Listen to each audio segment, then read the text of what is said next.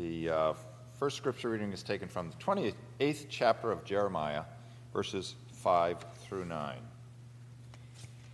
Then the prophet Jeremiah spoke to the prophet Hananiah in the presence of the priests and all the people who were standing in the house of the Lord. And the prophet Jeremiah said, Amen. May the Lord do so. May the Lord fulfill the words that you have prophesied and bring back to this place from Babylon the vessels of the house of the Lord and all the exiles. But listen now to this word that I speak in your hearing and in the hearing of all the people. The prophets who preceded you and me from ancient times prophesied war, famine, and pestilence against many countries and great kingdoms. As for the prophet who prophesies peace, when the word of that prophet comes true, then it will be known that the Lord has truly sent the prophet. The word of the Lord.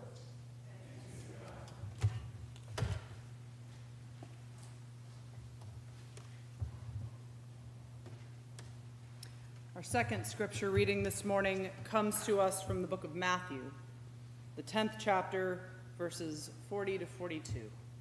Let's listen again for a word from God. Whoever welcomes you welcomes me, and whoever welcomes me welcomes the one who sent me. Whoever welcomes the prophet in the name of a prophet will receive a prophet's reward. And whoever welcomes a righteous person in the name of a righteous person will receive the reward of the righteous. And whoever gives even a cup of cold water to one of these little ones in the name of a disciple, truly I tell you, none of these will lose their reward. The word of the Lord. Thanks be to God.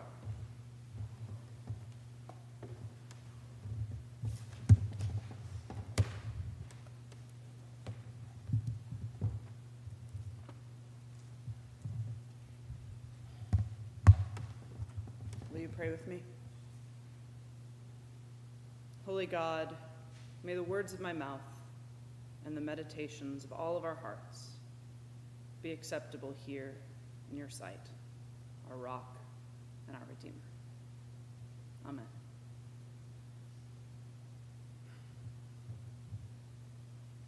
So it was not a great news week. Uh, at least it wasn't a great news week for me. It's been kind of a mixed bag of a June, I would say. Uh, and as I, as I thought about this text in Jeremiah, really wanted to find like a good, funny story about someone hearing what they wanted to hear and that coming to a hilarious conclusion. I spent a lot of time looking for that story on the internet.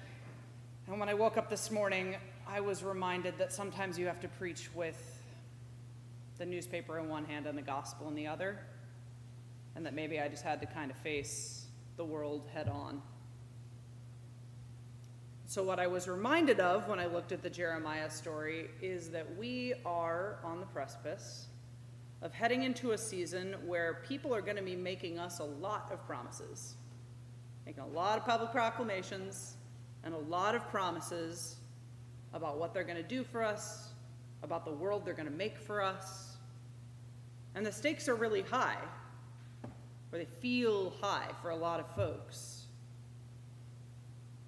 What I think is true is that in those moments, that makes discernment really difficult. Because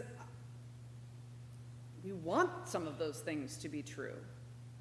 Like, desperately want those things to be true. We want that world. And when someone shows up and says, we can make the world how it was, don't you want to return to something better? That plays on a lot of nostalgia and it's it's tricky. I'm sure we can all think of moments where someone said, "Can't we just go back to how it was?" And that was a real and earnest prayer, a real and earnest desire of our hearts. And there's kind of a similar thing happening in Jeremiah.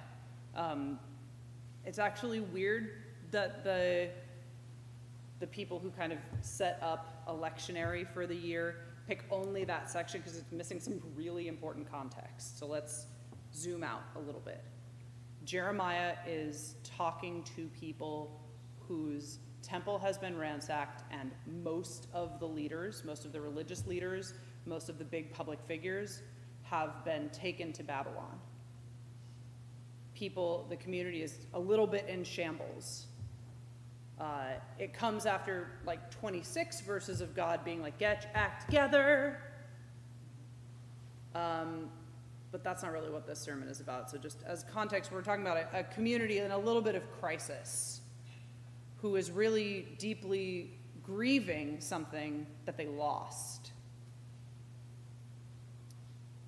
And in the context of that, God and Jeremiah have this conversation where God is like, So here's the thing. I know the king Nebuchadnezzar is currently ruling, but what I need you to do is tell the people to hold out.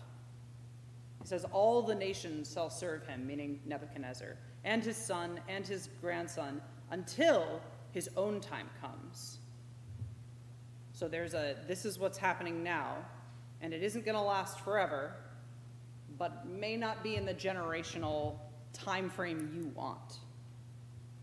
And Jeremiah turns around with that message to the people and says, tells them this, and then says very specifically, Do not listen to the words of your prophets who are prophesying to you, saying, The vessels of the Lord's house will be brought back from Babylon, for they are prophesying a lie to you. Do not listen to them. Serve the king of Babylon and live. Why should the city become a desolation?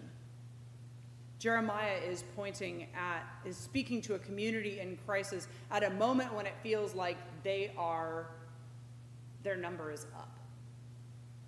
And what he's offering them, what God is offering them, is not a quick fix. God is offering them a way through the hard time, a condition for survival. But it's not, it's going to be over, it's going to be fine. It's hope, but it's not necessarily comfort. So that's sort of the background. So Jeremiah is telling this to the people, and very much in keeping with uh, prophets who tend not to really tell the people in the Hebrew Bible things they want to hear.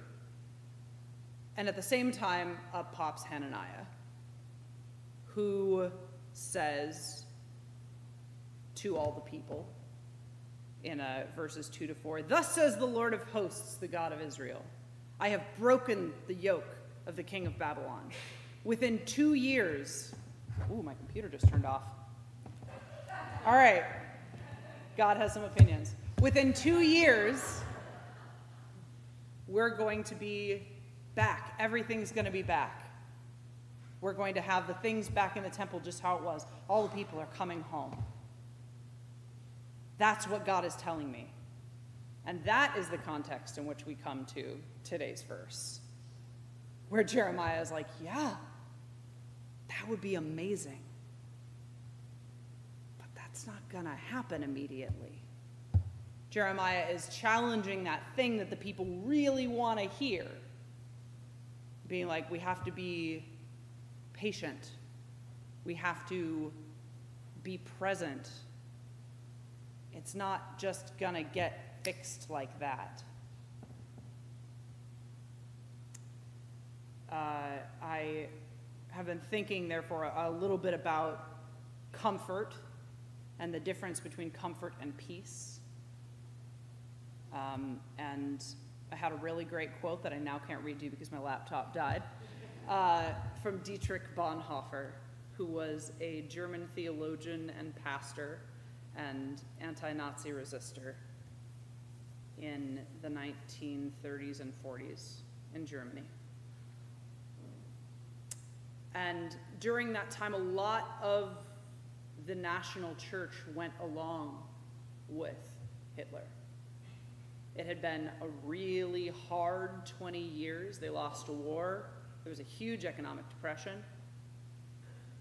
And this charismatic guy shows up and there are quotes from other pastors being like, Christ is revealed in this man. Our country is going to be brought up and renewed through this man. And then there are a handful of theologians like Bonhoeffer who are like, hmm, we don't think this is dealing with the actual problem. We don't think this is what God is calling us to. The National Church didn't super love that. Uh, they actually barred Bonhoeffer from teaching. So for a while, he ran a secret seminary. He ran an underground seminary that he would run really early in the morning for students and clergy who wanted to think differently about what was going on, to ask questions about how the vision that the government and the church were laying out were or were not consistent with the gospel.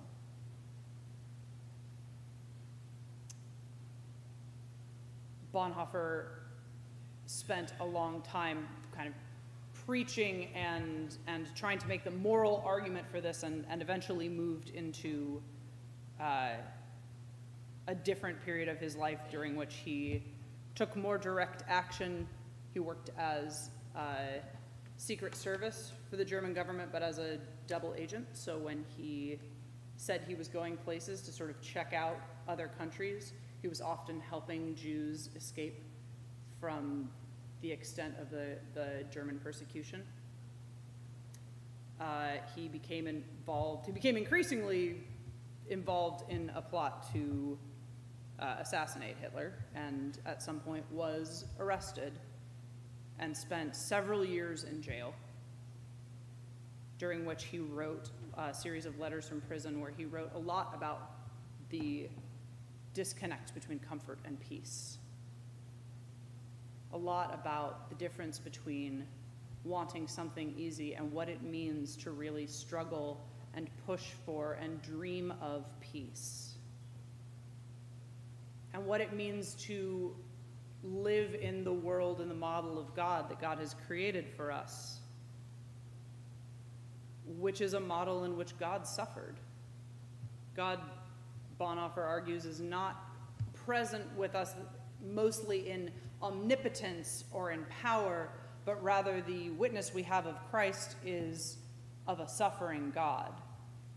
And the life we are therefore called to lead is not particularly one of assigning ourselves to a particular religious sect or checking a number of boxes, but rather asking, How am I present with the suffering of the world?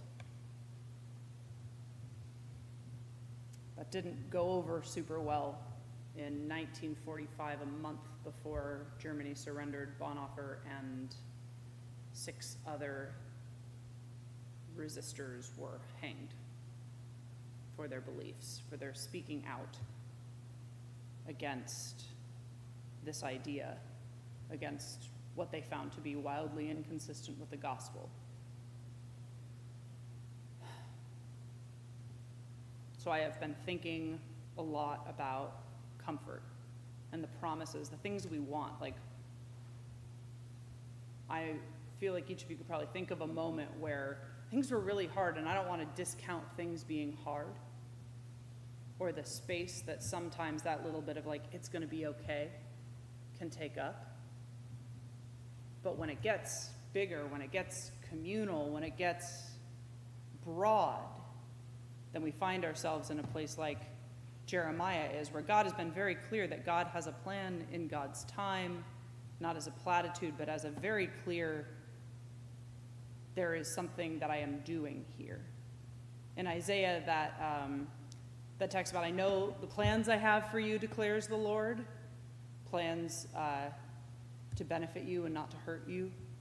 The verse that everybody always skips after that uh, is the one where people are encouraged, therefore, to build houses and plant vineyards, which is rough if you're in a hard time and what God says to you is, I have plans for you, and part of those plans involve dealing with the now, dealing with where we are.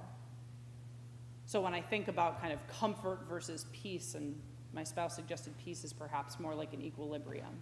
It really requires us to be constantly attenuated to the things around us there are three things that I think comfort and kind of reaching for comfort over all else uh, robs us of. We've, it's hard, right? We've spent the last three years now. It's been three years. Kind of talking, like we just talk about the before times now. Don't you wish it could just be the before times? Oh, and yeah, yeah, I, I kind of do. And at the same time, there are all these things I learned because it's not the before times. And somebody promising me my individual desire for it to just be the before times and be fine doesn't allow me, doesn't allow us to be real critical of what the before times were, who was not thriving in the before times. This community that Jeremiah is speaking to, they got into this place because they were a community who performed religiosity, but had wild wealth disparity and did not care and did not pay attention to their neighbors and were not actually invested in their community.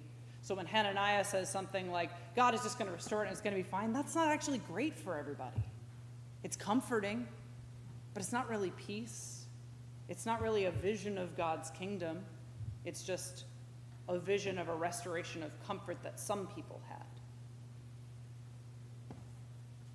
And focusing so much on what was doesn't let us look at it critically. It also doesn't allow us to deal in the now. What is happening right now? How, what do I know now, and how could I find light or comfort or people or start to build something now with what is present?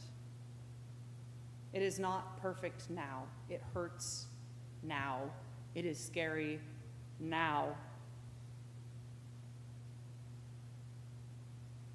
And yet, there is something about being present. There was a moment in the late 1930s when Bonhoeffer took a, um, a lecturing gig in the US. He left Germany, and he was here for about a month before he wrote to one of his colleagues and he said, This was a mistake. I do not think that I will be functionally credible as a voice to help rebuild the church in the future if I don't go home and struggle with my people in the now. And that was costly.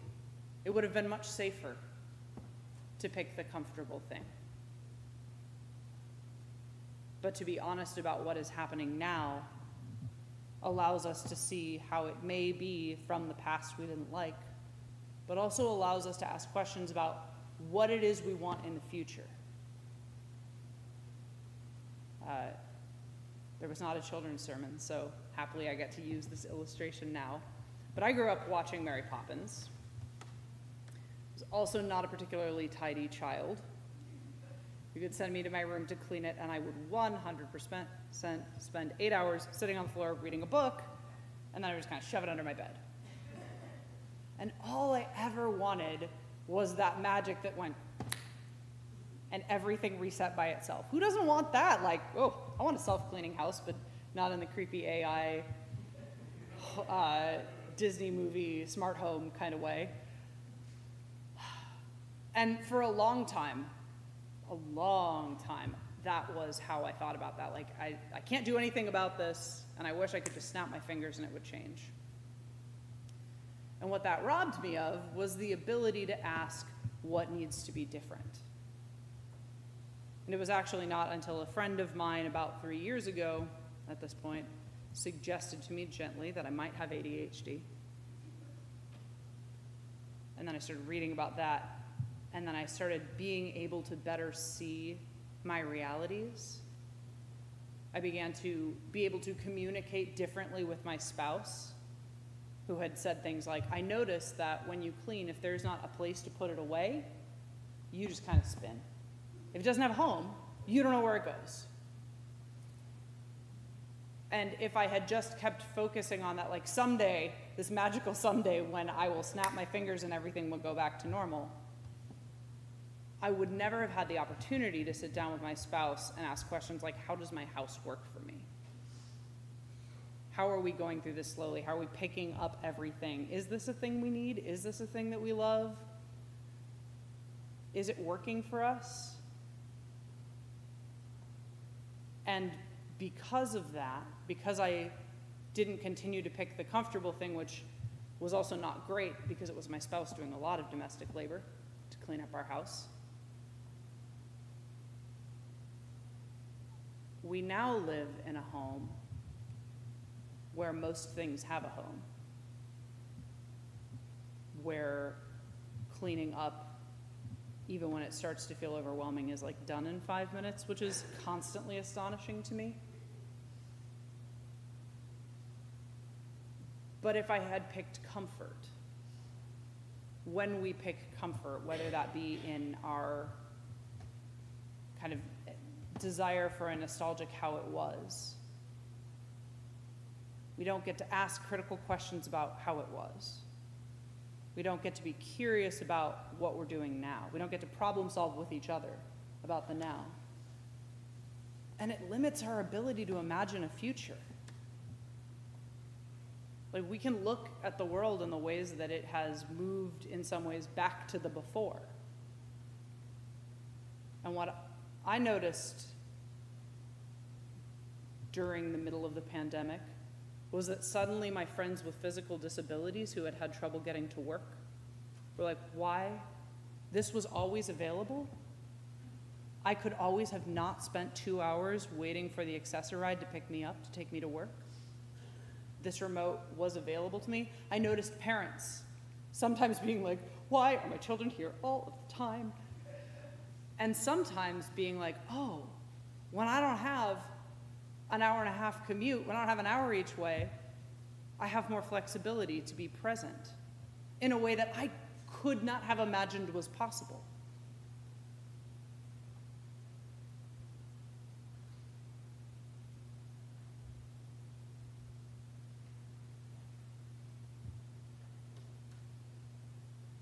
Jeremiah doesn't give us a whole lot of comfort. Our text really asks us to be present in the moment, to look around ourselves and ask, what is happening now? What don't I like about it? And actually, how am I willing to be uncomfortable to shape a new future? And that isn't just a like, you and me deciding to do that. That's work that is that we're called to do within the promise of God, within the promise of a peace and a vision for the world that we can't fully comprehend, but we might be able to look at and wonder how could we get there? And how am I willing to be uncomfortable if it means the possibility? of peace for more people, for the person next to me, for myself. It's not an individual thing, it's not a knock on the safety we sometimes need, but it is a call to be present in the future facing thing that God has called us to and an awareness of our present that says, I am choosing this discomfort because I believe that God has more for us than what has been. God is not recreating the world as the world was. We worship a God who is making all things new. And if all things are being new, then don't we want a bigger imagination for what that might be? Letting go of that before time so that we can comfort each other in the present. Not in a, we're going to get back to how it was, but in a, here's how we are now. And I'm looking at you. I am trying to know you now. And I am hopeful that together, even if we're uncomfortable, we could build something beautiful. May it be so. Amen.